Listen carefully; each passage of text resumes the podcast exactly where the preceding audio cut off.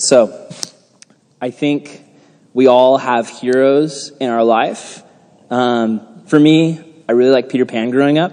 Um, so much so that when I was in probably the second grade, I put on green tights and a little hat and a little Peter Pan shirt, and I had a Peter Pan birthday party. My cousin was Captain Hook, and uh, it was pretty cool. And I also the genie was a big fan of mine. It wasn't it wasn't Tony. This is an organ. She's like trying to think. She's like, cousin, you had a Tinkerbell party?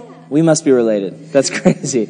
Um, I was not at your Tinkerbell party, but I, I said that like a little child. I was not at your your Tinkerbell party. oh, so sorry, I wasn't at the Tinkerbell. Oh yeah, the tickle. Um, another one was the genie, though. I loved the genie so much that I probably the last time I appeared shirtless in public, but when I was in fourth grade, I don't do it now because it's so it blinds children because it's so white. Um, but I dressed up like the genie and painted myself blue and danced around as a genie for a talent show, which was awesome. I had people I looked up to. Um, I had people that I liked and I wanted to imitate. Um, maybe you guys have heroes too. Maybe you guys have YouTube comedians that you're really into or musicians that you emulate. Everything they do, everything they dress, everything they say, you're really into. Um, maybe it's a movie star. Maybe it's somebody, you, every time you see a movie, you're just like, oh my gosh, I'm so into everything they do.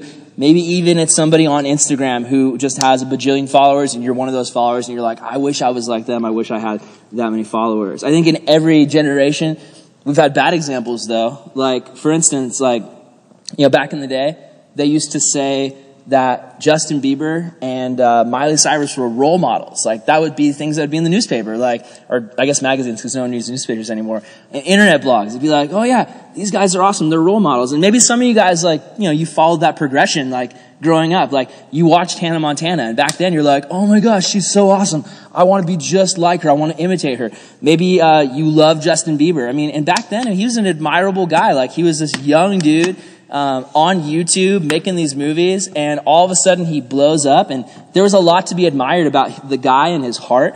And maybe some of you guys, you know, had some of your your uh, maybe some of the, the reasons you looked to the up to those people went away over time because you noticed like, oh wow, I put them up on a pedestal. But it turns out that they're sinners too, just like me. It's because that they're in the public eye, like Miley Cyrus and Justin Bieber, like we end up seeing their flaws and on the big screen. Like we end up seeing what they do and the reasons they get arrested and the reasons that they get up on stage and they do things that are not generally good. And, and so we see that. And so it's hard for us sometimes because we have these heroes we put on a pedestal, but we get let down. A role model is like somebody that you look up to. It's someone you're like, that's someone who's an example for me. And my question for you is to think about who is your role model? Like who do you look up to and who do you say like, that's who I want to emulate? I think we need to look at what the Lord would say about who our role model should be. So look at very first verse. It says, therefore, this is chapter 5. Look at it. Some of you guys aren't looking. Ephesians 5, chapter 1. Therefore, be imitators of God as dear children. We got to stop right there because that's a really gnarly verse. I read that. Be imitators of Christ. That's really hard. Like it's really hard to even imitate somebody who's not Jesus. I, I'm going to pick on Justin Bieber again. Actually, I'm not even going to pick on him, but because uh, there's a lot of really funny comedians who will imitate him. But there's this one guy who loved Justin Bieber so stinking much. This it's really sad. He's like a 35 year old man. He spent about three hundred thousand dollars to have surgeries and like hair transplants to like try to turn himself into Justin Bieber. Look it up online. He looks like a woman now, like a straight up lady. It's, it's gnarly. He failed at trying to imitate somebody. Um, again, to illustrate the point, like everyone try to imitate, imitate a dog right now. Do it. Imitate a dog. Come on. Yeah. Okay, you guys think of imitating dogs. I'm not convinced that any of you guys are dogs. Like, I thought Pete was a dog for a second. really? When you heard him? I thought he was a chihuahua. Peter Peter may sound like a dog, but he doesn't he doesn't look like a dog. I am a dog. But you you're sup dog. Um, the point is we can fail at imitating people, but here's the thing, guys, you can imitate Christ. At the very beginning, this says, therefore be imitators of Christ as dear children. You guys can imitate Christ. Listen, please listen. This is the start of the chapter, this is really important. You guys can imitate Christ because you were designed to. It's really important to remember that you guys were created in the image of Jesus. You guys were created in the image of God.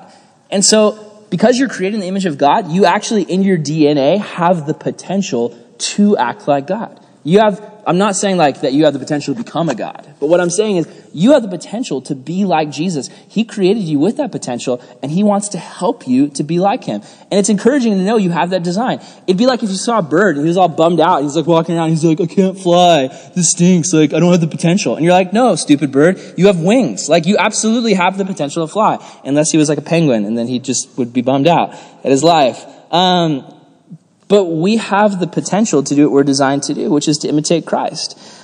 You know, to be a Christian, that word actually used to be an insult. People would um, imitate Jesus, people who were disciples back in the day. Um, what's up, bye? How you doing, buddy? um, come on down. Um, people would imitate Jesus, and you'd have his disciples, and you have the people who followed his disciples, and they would try to act like him. They try to walk like him, talk like him, and more importantly, they try to love like him. They try to be like him. They try to reach people like him. And people actually started like getting annoyed. They'd insult them, like, "Oh, you guys are just like Christians. You're like mini Christ. You're like little midget Jesuses." That's like basically what the insult meant. But in the church day, like if you were a Christian, if you were somebody who got that insult, like that was meant to be a diss, you were stoked. You're like, sweet. You think I'm imitating Christ? That's awesome. It was, it was a label to people who imitated Christ, not to the people who are churchgoers. It's funny, the word Christian now means somebody who goes to church. And that's what it means. It doesn't necessarily have anything to do with what you do with your life. I say we need to take that word back. I mean, I even sometimes like when I have to determine what to call myself, like I, I will say like, oh, I'm a disciple of Jesus Christ, which is the most accurate term, I think. In the Bible, uh, the word Christian is only used a couple times, but the word disciple is used like hundreds and hundreds and hundreds of times. But the original word of Christian meant someone who imitated Christ. And I think that's what we want to be. Um, you know, parents and their kids will run in situations where they'll imitate their kids. Um, I was talking with Brooklyn, and when Brooklyn was a little kid, she was hanging out in the garage with her dad, and they're throwing darts. And her dad ended up like throwing a dart and like missing it, and he swore. So then Brooklyn started swearing a ton, um, and he, she got in big trouble for it because I guess it's okay for parents to do, but not little kids. Um, so we can imitate our parents in a bad way at times. Amanda told me that uh, when she wanted to imitate her dad, what was it for again? It was for a school project. Like a school project. She had imitated her dad, and she like. Like elementary school. she like put on his clothes and like baseball cap and glasses and she came out with like a coffee mug and a giant bible and she said she totally went like overboard which is really cool i'm sure my dad was stoked to see amanda imitating him in that way imitation is the best form of flattery Picture of me on his desk wearing that outfit. i think we need to instagram that on the crossroads instagram um, I think God's heart rejoices when you guys try to imitate him. When you guys try to act like Jesus, I think he's stoked. And here's the awesome thing is you guys might like listen to like the command to, hey, imitate Christ. And you're like, that's really hard. But you've got to understand that God wants to help his children walk. Like there's no father out there who sees some baby like struggling to walk and he's like, you punk, I'm not gonna love you until you can stand on your own feet. And like he doesn't go over and like kick the baby. That'd be weird. No, he, he wants to help his child walk. He wants to love his child and help them with their walking. That's the same way God wants to do with us. So here's three ways we're going to look at tonight at how God wants to teach us how to walk. The first one is to walk in love. The second one is to walk in light. And the third one is to walk in wisdom. Look at verse 2. It says, And walk in love as Christ has also loved us and given himself for us, an offering and a sacrifice to God for a sweet smelling aroma. So the command is to walk in love. And that can be hard because so many times our natural tendency is to walk in selfishness. Some of you guys might know people, you can think of people who walk in selfishness. Their life is to please themselves. Maybe you know somebody who walks in bitterness. Maybe something was done to them, something was difficult, something happened in their life, and now they, they carry around this chip on their shoulder where they're very bitter. Maybe you know somebody who walks around in anger or hate. But God calls us to walk in love. God calls us to literally live as if our lives were a mission of love. Think about that. Like, we think of life as just, I'm here to kind of get by and do good in school and make money and, you know, have a good, decent life. But what if that was completely rewritten and tossed out the window and God was like, hey, you've got this mission you're living for. Your mission is to love. Your mission is to love other people. What does that even mean though? If only there was some sort of like guidebook, right? The Bible, we have it. You're looking right at it. And here's the awesome thing. This is really cool. We're actually going to do a series later on this year about it, but the entire Bible is about love. From Genesis to Revelation, it's a story about God loving you. And it's amazing if you read the Bible in that perspective. If you look at everything from Genesis to Revelation, it's the story of God creating his family, loving his family, losing his family, and then desperately trying to. Are you kidding, James? oh man, I love you. You should probably try to stay awake though, or you're gonna fall again. Um, I know, you could have died. That's gonna be really awkward the entire night, but. so, I love you, James. I love you. So God's God's mission throughout Genesis Revelation is to create his family. He loses his family, and then he desperately tries to win and get his family back. And that's you. He loves you guys so much. He has such a great plan for you. If you look at the, the regular books of the Bible, it's all about God creating us and loving us and guiding us. And then if you look at the Gospels, when Jesus shows up, he's the most perfect representation of what love looks like. Like, if you want to know how you as a human being can love others, if you're like, man, I know how God loves, but how can a human love? Jesus came down as a human to show us what love looks like demonstrated through a human. And it was God doing it. It's fantastic. The Gospels are amazing. I'm loving going through the Sermon on the Mount with you guys because we're seeing how Jesus loves people. Jesus is the ultimate, he's the ultimate example of selflessness. Everything about our world is, it's selfish. And nowadays we see it more than ever because, I mean, we're constantly taking selfies. And it's a mini expression of our selfishness and how we want people to see us and perceive us. And we all do it. I do it too. And it's, it's, it, it's an expression of us like having this love of self, this narcissism. And we have to fight against it every day. But Jesus, he was all about selflessness, like laying down his life for other people. He came to earth and he loved. Like he went around and he healed people.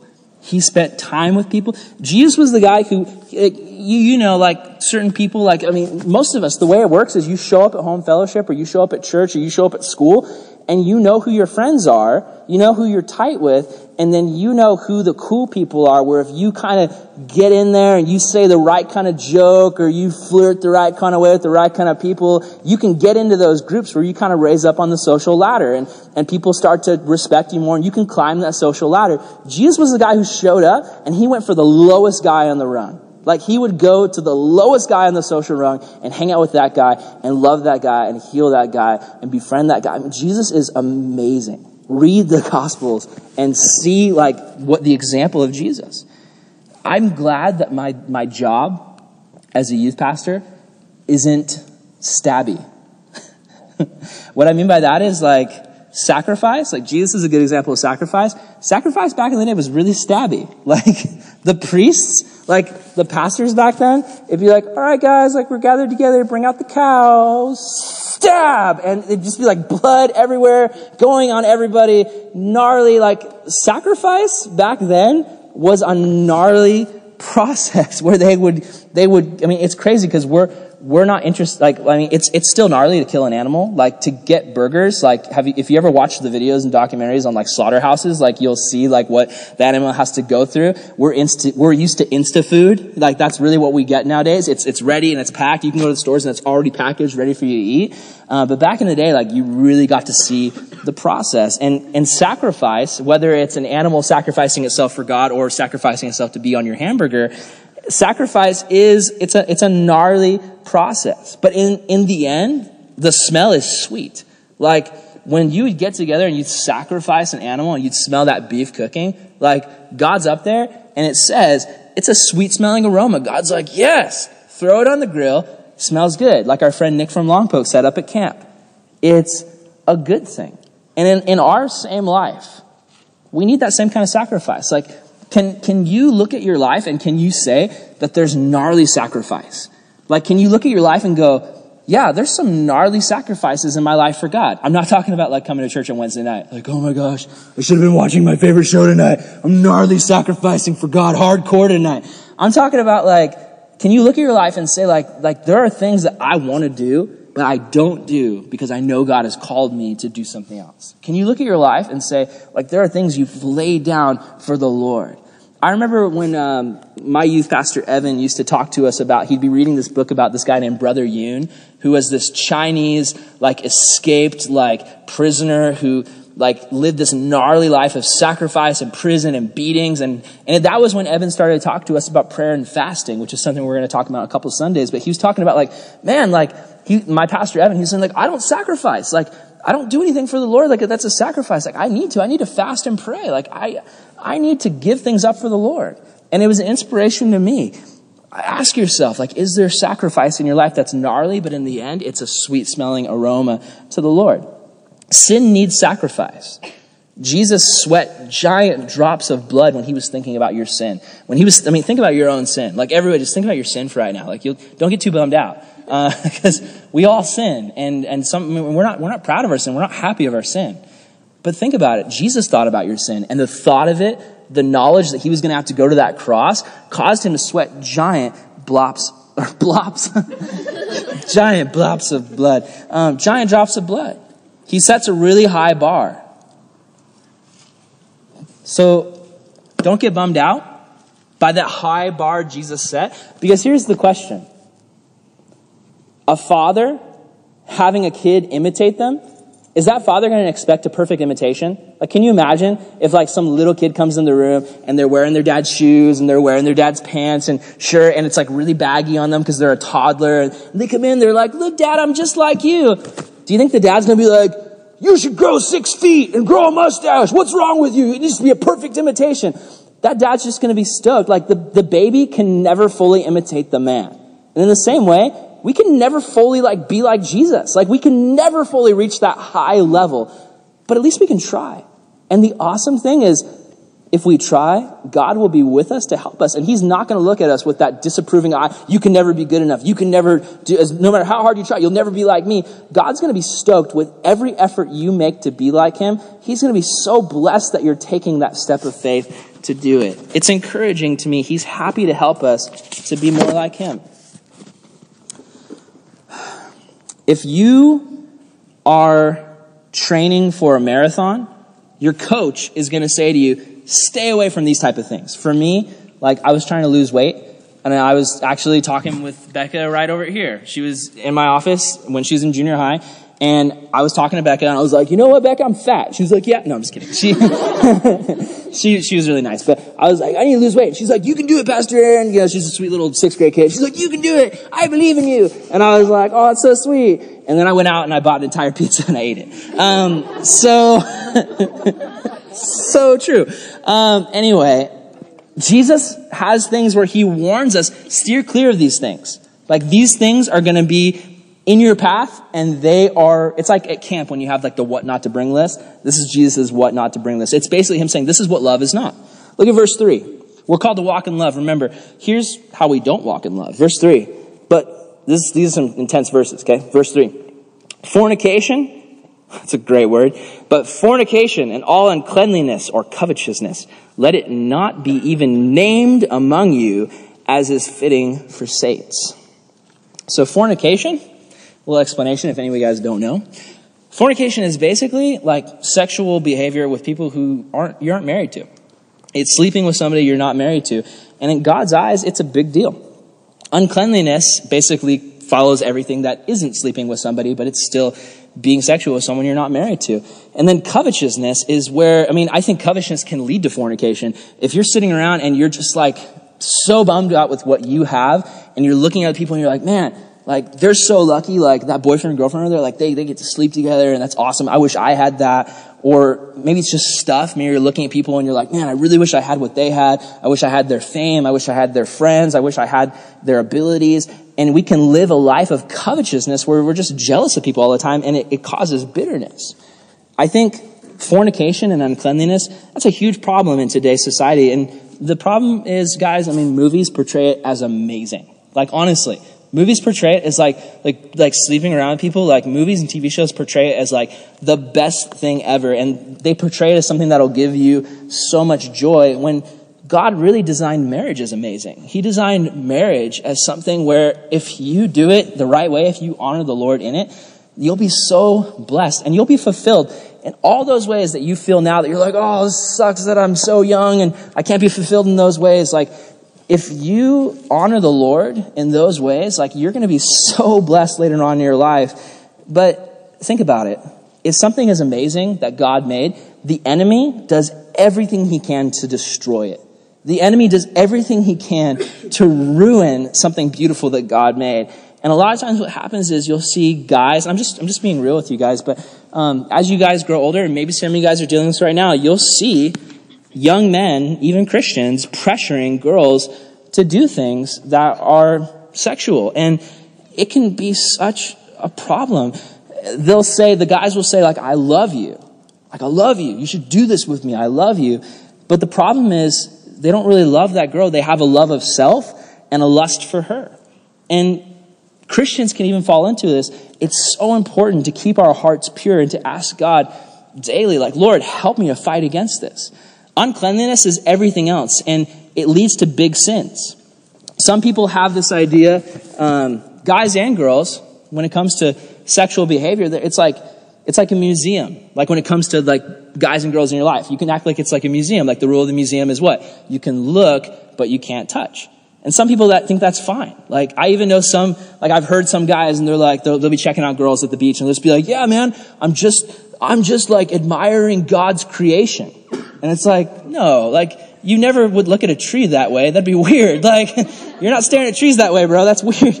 Um, I mean, one small look from David, just look, he's out on the balcony of King David and he's a godly guy. He loves the Lord but he sees some girl taking a bath and just one small look and then another look and that compromise led to just ruin. It led to death. It led to the death of that woman's husband and the death of um, David's son that he had illegitimately with that girl and much more. This is something that I have a big heart for you guys. And you guys are all good kids. Like, I don't look at any of you guys, I'm like, oh, you guys are all sick freaks. But I know, like, good kids can struggle with this stuff too. People who love the Lord can struggle with this stuff too. And what I want to encourage you guys in, because you guys, you guys are my friends, really, you guys are with my family. God has such a big plan for you in this. Like, be encouraged. Sometimes it can seem dark at this age of your life because there are a lot of sins and struggles. But really, God, he, he sees you, even in your sin, even when some of you guys mess up, He sees you and He's like, I have your best intentions for you. Like, I see the light at the end of the tunnel and I see you, like, just stoked to be in a godly relationship. I see you stoked to be married to somebody who loves you for more than your looks and loves you for who Jesus has made you to be. God has these amazing plans for you and these amazing futures. And maybe some of you guys have made mistakes and you're like, well, that can't be me. I've made mistakes. I want you to know God has a plan for you. Like, no matter what mistakes you've made, like, God is about removing mistakes and erasing mistakes and moving forward to a beautiful future that He has for you. And I want you to be encouraged and know how much He loves you in that. Look at verse 4. He goes on to say more things we need to avoid is foolishness, neither foolishness nor foolish talking, or filthiness, sorry, neither filthiness nor foolish talking, nor coarse jesting, which are not fitting, but rather giving of thanks. And this basically just means dirty jokes, foolish and corrupt talk. And that's tough. Honestly, if I'm honest with myself, this part's tough because it's, it's embedded in who we are as a culture. Like, I've watched a lot of movies and a lot of TV shows that are hilarious and they've had some inappropriate stuff in them. And sometimes I can, you know, I can find that stuff funny if I'm not careful. Like I can watch that stuff and it can be so humorous to me. But what I don't know is that it's corrupting my heart and it's making me soft. It's, making me hard-hearted to God and soft towards sin. And it needs to be the opposite. And maybe you've dealt with that too. Um, understand what it's not though. Like with joking around, it can talk about joking around. Like I had a friend named Trevor Daigle, um, and him and I would joke around all the time. In high school, we had this thing where we would always just like, like he would start talking, and he'd be like, "Hey man, I really think," I'd be like, "Yeah, shut up." like just always. And he'd do the same thing to me. We just, we'd always be like, yeah, idiot. Yeah, you're, you're dumb. But it was like, it was this weird like brotherly love thing where we knew we loved each other. Sounds weird, but we did. But then we had this guy named Mark in our class, and we did the same thing to him because we thought he'd think it was funny. And he got really bummed out. Like Mark was super, super bummed out, and he thought we hated him. So we need to be careful. Another one um, is be careful with our words. You know, and sometimes we can take liberty with the words that we say, especially as you guys grow older. There might be certain words where you're like, "Yeah, I'm older now. I can say these words. That it's fine." But we need to be careful about who's around us. Because for, for one, we need to examine our heart and go like, are these words that are glorifying to the Lord? But the other thing is sometimes the words we use can really stumble people. Like people who are trying to walk with God, sometimes we can be, whether it's anything, like there, there's so many things that we can feel like we have liberty in, but then there's people around us who are getting like stumbled in their walk with the Lord, and I've stumbled people. I think a big one with this is, is dirty jokes. And I, was, I mean, I know you, I know all you guys, most of you guys very well. Um, when you guys were in junior high, this was such a big one um, because you guys are all like, you know, growing up and like going through that time, which is really awkward. We were trying to figure stuff out, and you started to learn things, and all of a sudden, like that's all you guys were talking about. Like seriously, you guys would not shut up about that stuff. Um, most of you guys, I remember. Um, and some of you guys were big fans of the words with double meaning. You know, people are talking, someone says something, it has a double meaning, and the people who are cool and in the know kind of give a look to all the other people and snicker to one another, like, and you know, some of us still do it. Um, but I hope, I hope you guys have grown. I hope some of you guys have grown to the point where you realize that it is very immature, and it does have consequences because I've been doing youth ministry for a long time, and what I've seen is young kids, junior high kids who were listening to like older kids, and, and I've been guilty of this too, because I was in the same boat. But young kids who would be talking about something dirty, or older kids talking about something dirty, younger kids overhearing them and going, I don't know what that means. Like, what is that? And then they go on the internet and they Google it, and all of a sudden they're, they're flooded with images that are just bad for them and things that corrupt their heart. And it's sad that we can play a part in this. How does, how does God feel about this kind of stuff? Like, how does God feel about whether this stuff should be a part of our life. Well, here's an example for you guys. So, fire obviously hurts if you touch it, and in hospitals, they have burn wards. So, there's these entire floors of hospitals that are dedicated to children who've been burned. Like, just terrible. Like, their faces have been burned, their arms have been burned. This is in Brazil, okay? There's a hospital in Brazil. There's a burn ward with all these burnt children. So, they brought in a mascot to hang out with these kids. Like, you know how like sometimes like they'll bring like clowns into hospitals and like hang out with the little kids? They're like, let's get a costumed mascot to come hang out with the kids in the burn ward. Can you guess what costume mascot they, or what, can you guess what costume mascot they brought in to hang out with the kids in the burn ward? Fire. A giant angry flame. no, I, seriously, I'm gonna post it on our Instagram tonight and you guys can see it. But it's, it's like Flamey, the angry flame. And he's like this, like literally, he's this giant fireball and he's like this, like, and you see him in the hospital like holding hands with little kids, just like, and it's like, the thing that burned them is in the hospital, like trying to comfort them. And in a hospital, for burn wards, the people who should be named among the people in there should be doctors and nurses, but a giant angry flame should not be named among them. Does that make sense? In the same way, our life as a Christian, God's looking at you and He's like, hey, you're like, stop doing dead guy stuff. You're, you're not dead. You're alive. Stop dressing like a zombie. Like, what are you doing? Like, those things, those corrupt things should not be a part of our life. They should not even be named among us. And I want to ask you guys, are those things named among you? Is that your reputation? Years ago, our reputation, Calvary Vista, at camps became that we were a bunch of vandals. And um, there was a couple of different reasons. Um, I'm going to pick on Scotty because uh, he, he was young. He was interning for me at the time. And he thought it would be hilarious to prank, do a prank where he went into the dining room with a bunch of the counselors and they like moved all the furniture around. Okay, it was the rec room. The rec, the rec room. the rec room. And Scotty was in high school, was interning for me. He's a cute little guy. Um, and he moved all the furniture around, but what he, what he wasn't thinking was it was the last day of camp and no one would go in the rec room. So the only people who would see it were the camp staff. and they also broke, him and Ethan Hill like broke a, broke a leg off one of the tables in an accident. But Scotty's not the only dummy, uh, because I'm dumb too. What I did was I took, me and Brooklyn, we're, we're both dumb. We took, I'm more, I'm mostly, I'm the dumb one. She was probably trying to keep me from being stupid. So we took a bunch of eighth graders into the dining hall one night and we were trying to do a prank. And I thought it'd be hilarious to take a banana and stick it in the, was that my idea or somebody else's? Who, whose idea was that? Was that Emma's idea? I don't know, but I approved of it. So we climbed up there and we stuck a banana in the monkey's mouth. They're like, this will be awesome. Well, the banana, like, the next day, as bananas do, like, it got mushy and like melted and now there's like a soggy, nasty, like mushy banana. It, like, yeah, dripping off his chin, like, yeah, it's gnar- it's gnarly. It's, it was a bummer. Um, so, our reputation was vandalism. What's your reputation? Is your reputation one of sin? Is it one where it's like, man, if, if I want someone, if I know I need someone to joke about dirty jokes with, I'm gonna go to him or I'm gonna go to her. Maybe some of you guys have people like that in your life where it's like, I know the person, or if I can text something like, they're gonna make me laugh because they're gonna find something inappropriate no matter what I text. I mean, you can even text emojis inappropriately. Like, some of you guys know exactly what I'm talking about. Um, are these things that are named among us? They really shouldn't be. Is it, is it fitting? Are these things fitting you?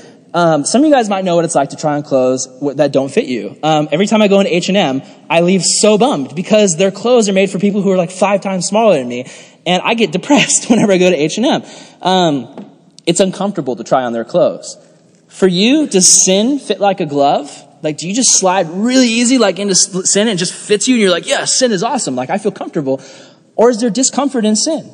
I was talking with uh, a friend of mine, and we were talking about another guy that we're friends with, and uh, we were talking about like this video that we thought was funny, um, but it had some stuff that was a little bit inappropriate. And there was a dude that we knew who was friends, and he was watching it, and he's like, "Oh, I don't know if I can watch this. Like, this is kind of carnal." Uh, and like he was all like, "I don't know if I can watch it." Um, and you know what? As much as like my flesh wants to be like, "What a nerd," like my flesh, okay the part of me that loves Jesus is like, dang, that's admirable. Like, that's admirable that like, even though that there wasn't that much, like, it was just like, like, I think like one bad word or something. And even like, listen to me say that, like, it was just one bad word. Like, to me, that that guy watched it and he was like stumbled by it and he was like, oh, I don't think I should be watching this. I admire that. And I strive for like more of that in my life, more of like being like, man, like, I, I admire that somebody like has that kind of conviction. Look at verse 5 says, For this you know, oh, this, this verse is heavy, okay? Look at this, verse 5. For this you know that no fornicator, unclean person, nor covetous man who is an idolater has any inheritance in the kingdom of Christ and God. Whoa, that's a crazy verse. Has anyone ever read a verse like that and kind of been like, oh, I'm going to move along and uh, kind of forgot I, forget I read that? You guys ever done that? I've done that. Like read a verse where you're like, I don't know listen to it again. It says no fornicator, no unclean person, no covetous person, like somebody who's like jealous. Whoa. No, no one who has idols, who's an idolater, has any inheritance in the kingdom of Christ and God. That's a crazy verse. That's a harsh verse. It's saying that people who are living that way, people who are living lives of fornication and uncleanliness and covetousness and who are idolaters, they don't have any inheritance in the kingdom of God. They can't claim any inheritance. What is the inheritance? This is heavy stuff. Like, what is the inheritance? It's forgiveness. It's salvation. It's eternal life. It's, it's the kingdom. It's the kingdom of God. It's, it's what we're talking about on Sunday mornings, like living for the kingdom of God. I, I remember uh, watching The Hobbit, the last Hobbit movie, and you know the dwarves are there and they're they're with their gold, and uh, you know the elves come and the men come. They're like, "Our village is destroyed because you were trying to get the dragon. Please give us our share of the money." And they're like, "You have no claim to this inheritance. This is our goal." Like, can you imagine showing up to heaven and God's like, you don't have any claim to the inheritance? That's, I read that verse and I, am like, wow, that's, that's, that's troubling. I want to be really clear to explain this. I, I really studied this today because I was like, man, this verse is, this verse is crazy. I want to be clear to explain what it means. I think this verse can be tough because I think for all of us, we're looking at that list and we're like, I've, we've all committed at least one of those sins. What this verse is talking about is the people who don't have the inheritance, okay? It's not talking about people who were guilty before they're Christians. If you sinned in a big way, if you went out and you did something gnarly with somebody, if you just lived a life of just crazy sin, but then you've come to Jesus, like you're, you're not held accountable for what you did because God was held accountable for you on the cross. And what this verse is also not talking about is Christians who struggle with sin, which I think is most of us. I think we all, there's a lot of sins. I think all of us struggle with sin. The Bible's not saying like if you're a Christian, but if you sin sometimes and you struggle, like you're cut out of the inheritance. That's not at all what it's saying. But what it is saying is if your lifestyle is defined by sin, if your lifestyle, if the way you live is just non-stop sin, that's where you have a problem.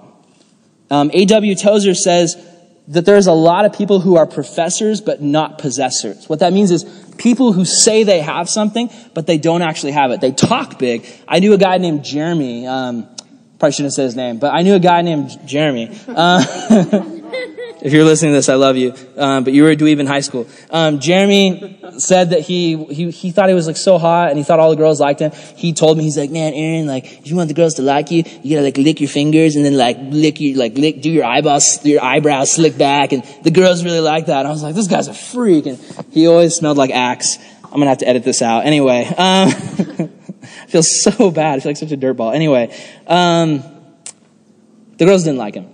So he was a, he was a professor, but he didn't, he didn't, he wasn't a possessor, okay? Um, he talked big. He didn't actually have any girlfriends. Um,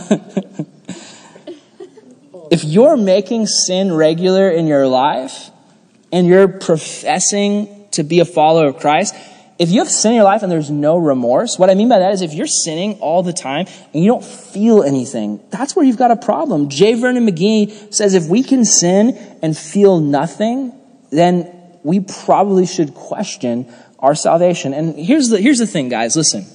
If that's you tonight, if you're here and you're, you're like convicted right now, because you're like, oh my gosh, like I sin all the time. I don't feel anything. I don't feel any conviction. I'm not sorry about my sin please like let's talk. Like come find me or a counselor tonight because we love you guys and guys like th- that's a big problem but it has an easy solution which is jesus. It has an easy solution of turning your heart to god.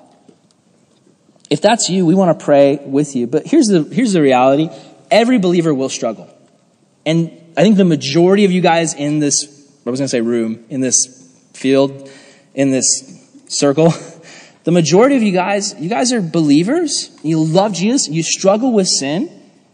I mean, Abraham, God's chosen guy, struggled with sin. He doubted God.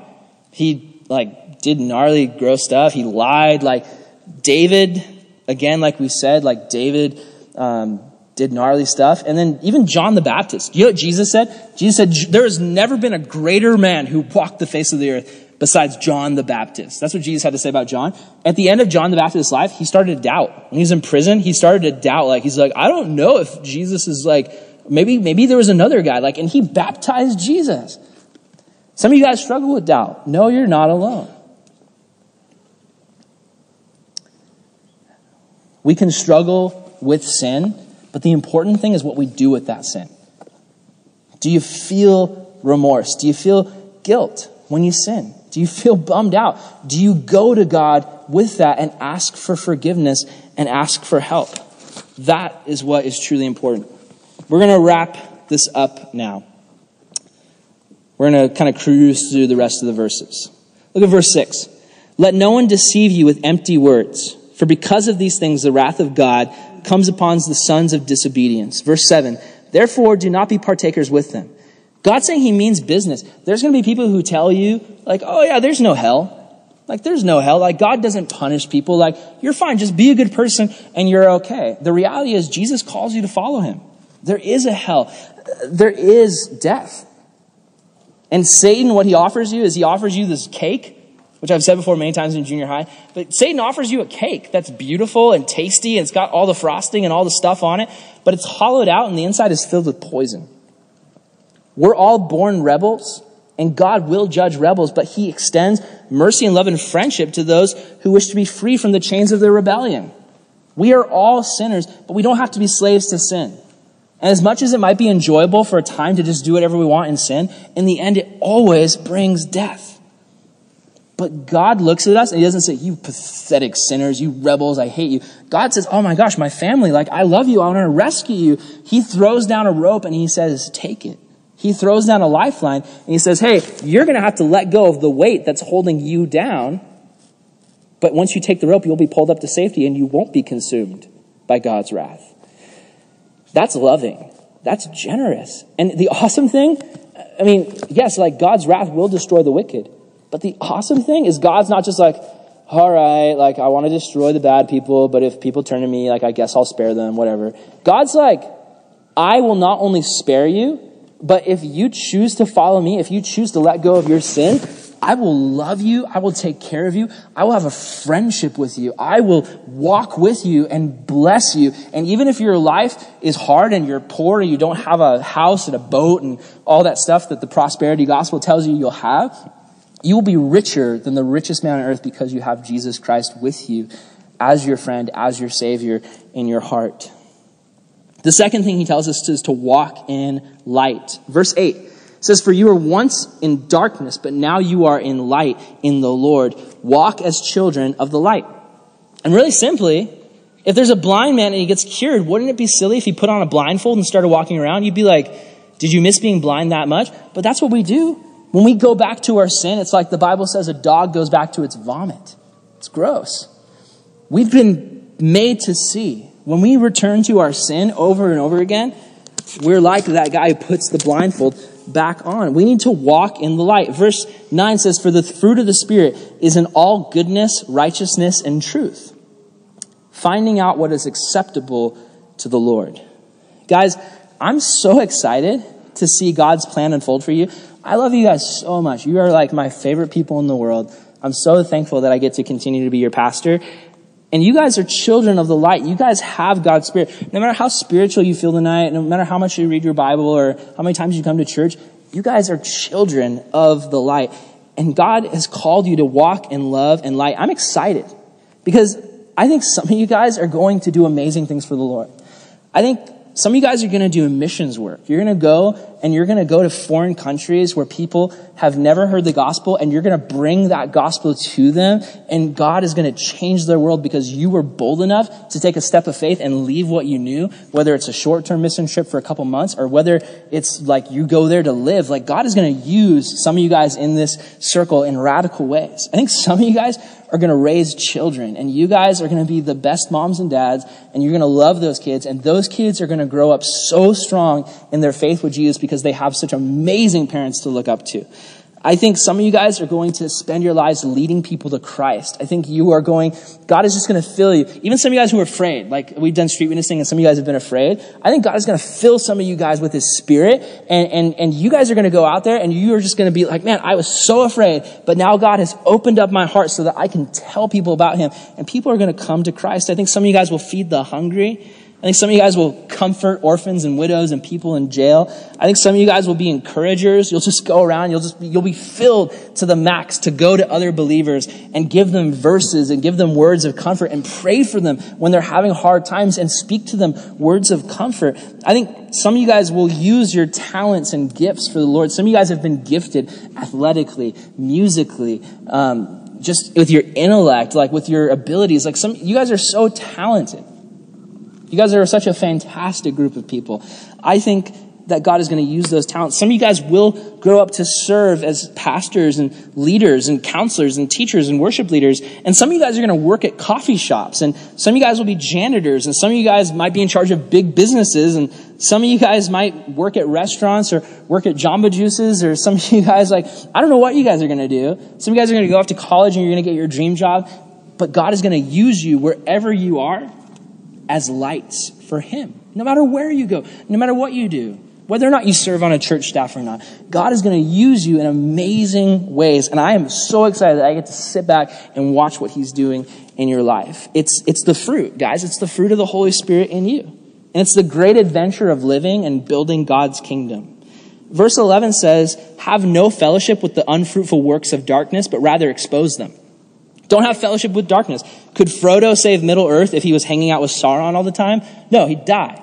Like, if Luke Skywalker was out like having daddy son like lunches with Vader, like the, it, the, the story would turn out different. And even though Bowser like races carts with Mario and plays tennis with him on the weekends, like still Mario should not be hanging out with him. That's dumb. That's a dumb joke. Anyway, moving on. Um, it's just weird. It just is always weird to me. It's like why do they hang out in all these like Mario sports games? Anyway, verse twelve.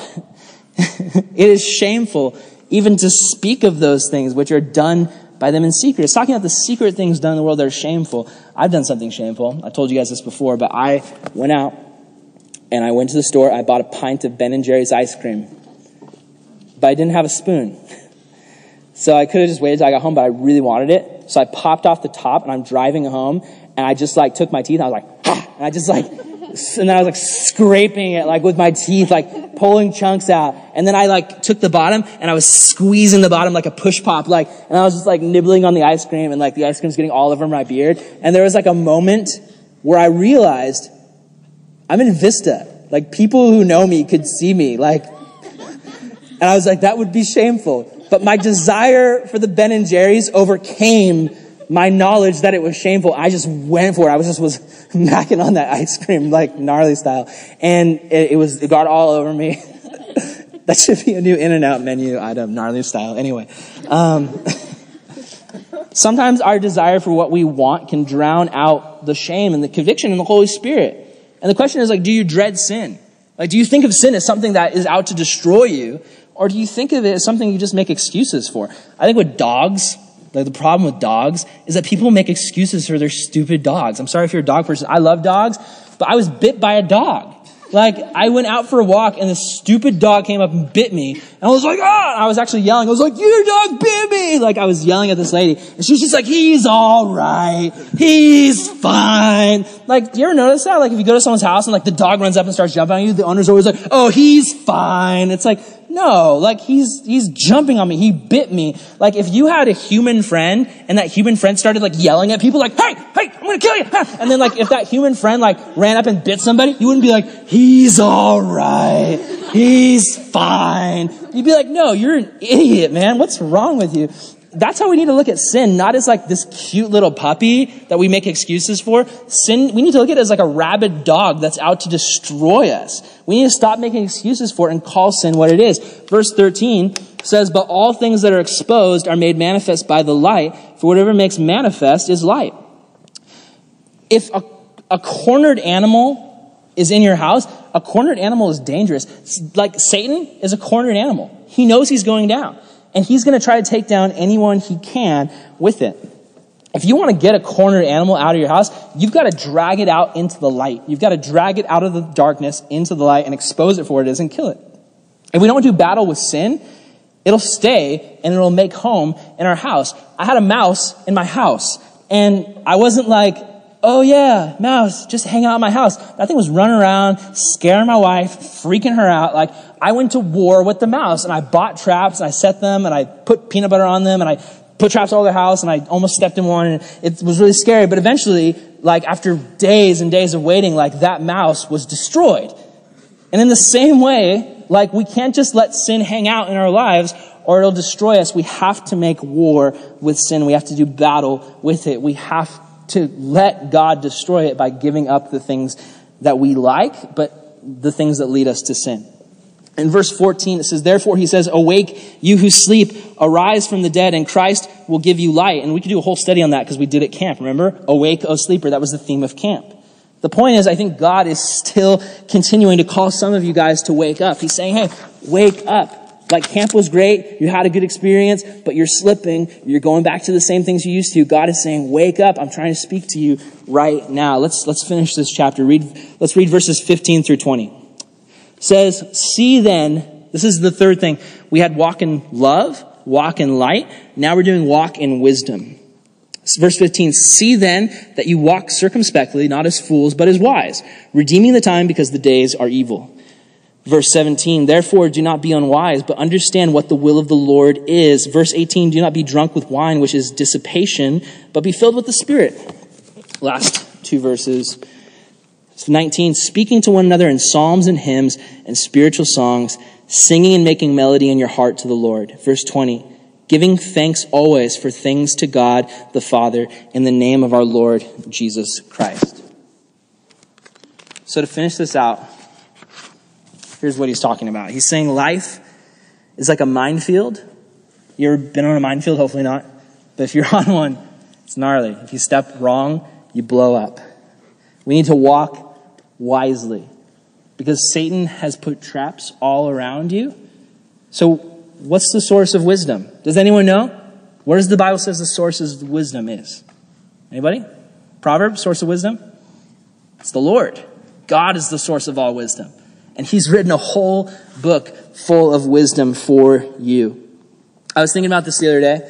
I was walking around, and um, have you guys ever done this? Like, you are cruising around, and you hear that little, like, can anyone do the noise like the little Tweety bird, like when you get a text? Yeah, that. Yes. Have you guys ever heard that? And you pull out your phone to see if it's for you? You know what I mean? Like you hear the text noise and you're like, oh, it's probably for me. And you pull it out and it's like not for you. Like it happens to me all the time. I'm walking and I hear somebody who has my same text tone. They can be like all the way on the other side of the room. Like I can hear it like really faint and quiet and I'm like, well, maybe it's for me. Like I'm so like desperate to see if somebody like is trying to communicate with me through my stupid phone. And I'll pull it out and I'll be so like, and I'll be bummed. Like, oh, it wasn't for me. Like what if we treated God like that? Like what if we walked through our lives and we were constantly on the lookout for what God had to say to us? Like we heard somebody something somebody said, or we heard something somebody said. We were like, was that for me? We were listening to a Bible study and something gets said and we're like, was that for me? We open up our Bibles and we're like, was that verse for me? Is God trying to speak to me right now? I think we're so desperate for communication through these things, through our many different apps. Like, it's, it, it was like that since Instant Messenger came out. And I remember I would run to my room to get on MySpace to see if I had any messages from Brooklyn because we were in a long distance relationship. But even before that, like, just desperate to see if somebody messaged me or texted me like is is someone communicating with me? And meanwhile god is like hey i love you. I'm trying to communicate with you every day. I've written a whole love letter to you. Will you read it? Guys if we want to understand god's will we need to go after it. We need to ask god what is your will? We need to open up his word. We need to pray and talk to him. If you walk into a room full of drunks who are drunk on wine or, or beer, you know, people who, not just people who drink, but people who like drink to the point of just like drunken stupor, drunkenness, where they're out making fools of themselves. That's the full representation of what the flesh can do. When you're drunk, it's like, that's the representation of like your flesh out in display, you acting without limitations to like what evil you can do. And God says, don't be filled with drunkenness. Don't be filled with wine or beer. Be filled with the Spirit. Be filled with God's Spirit. The key to fellowship, verse 19 is beautiful. Look at verse 19 again. This is a beautiful verse. Speaking to one another in psalms and hymns and spiritual songs, singing and making melody in your heart to the Lord. That verse is awesome. That's like what we do. But I feel like so many times, even when Pete was playing the first couple songs, sometimes it could just be routine. It's just, we're just singing songs because that's what we do because we're Christians. We sing songs and people who aren't Christians think we're weird. But we are singing to God.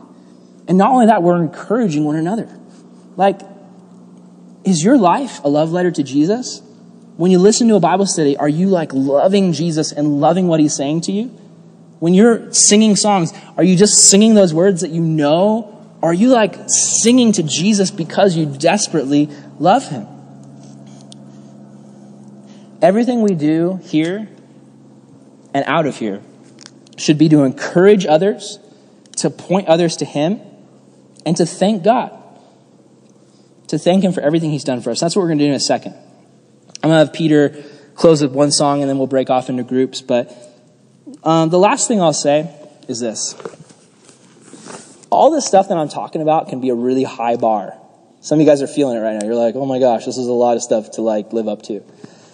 Again, Jesus is like that father who looks at you and he's like, I'm not looking for a perfect imitation because you can never be that. The baby can never be the man.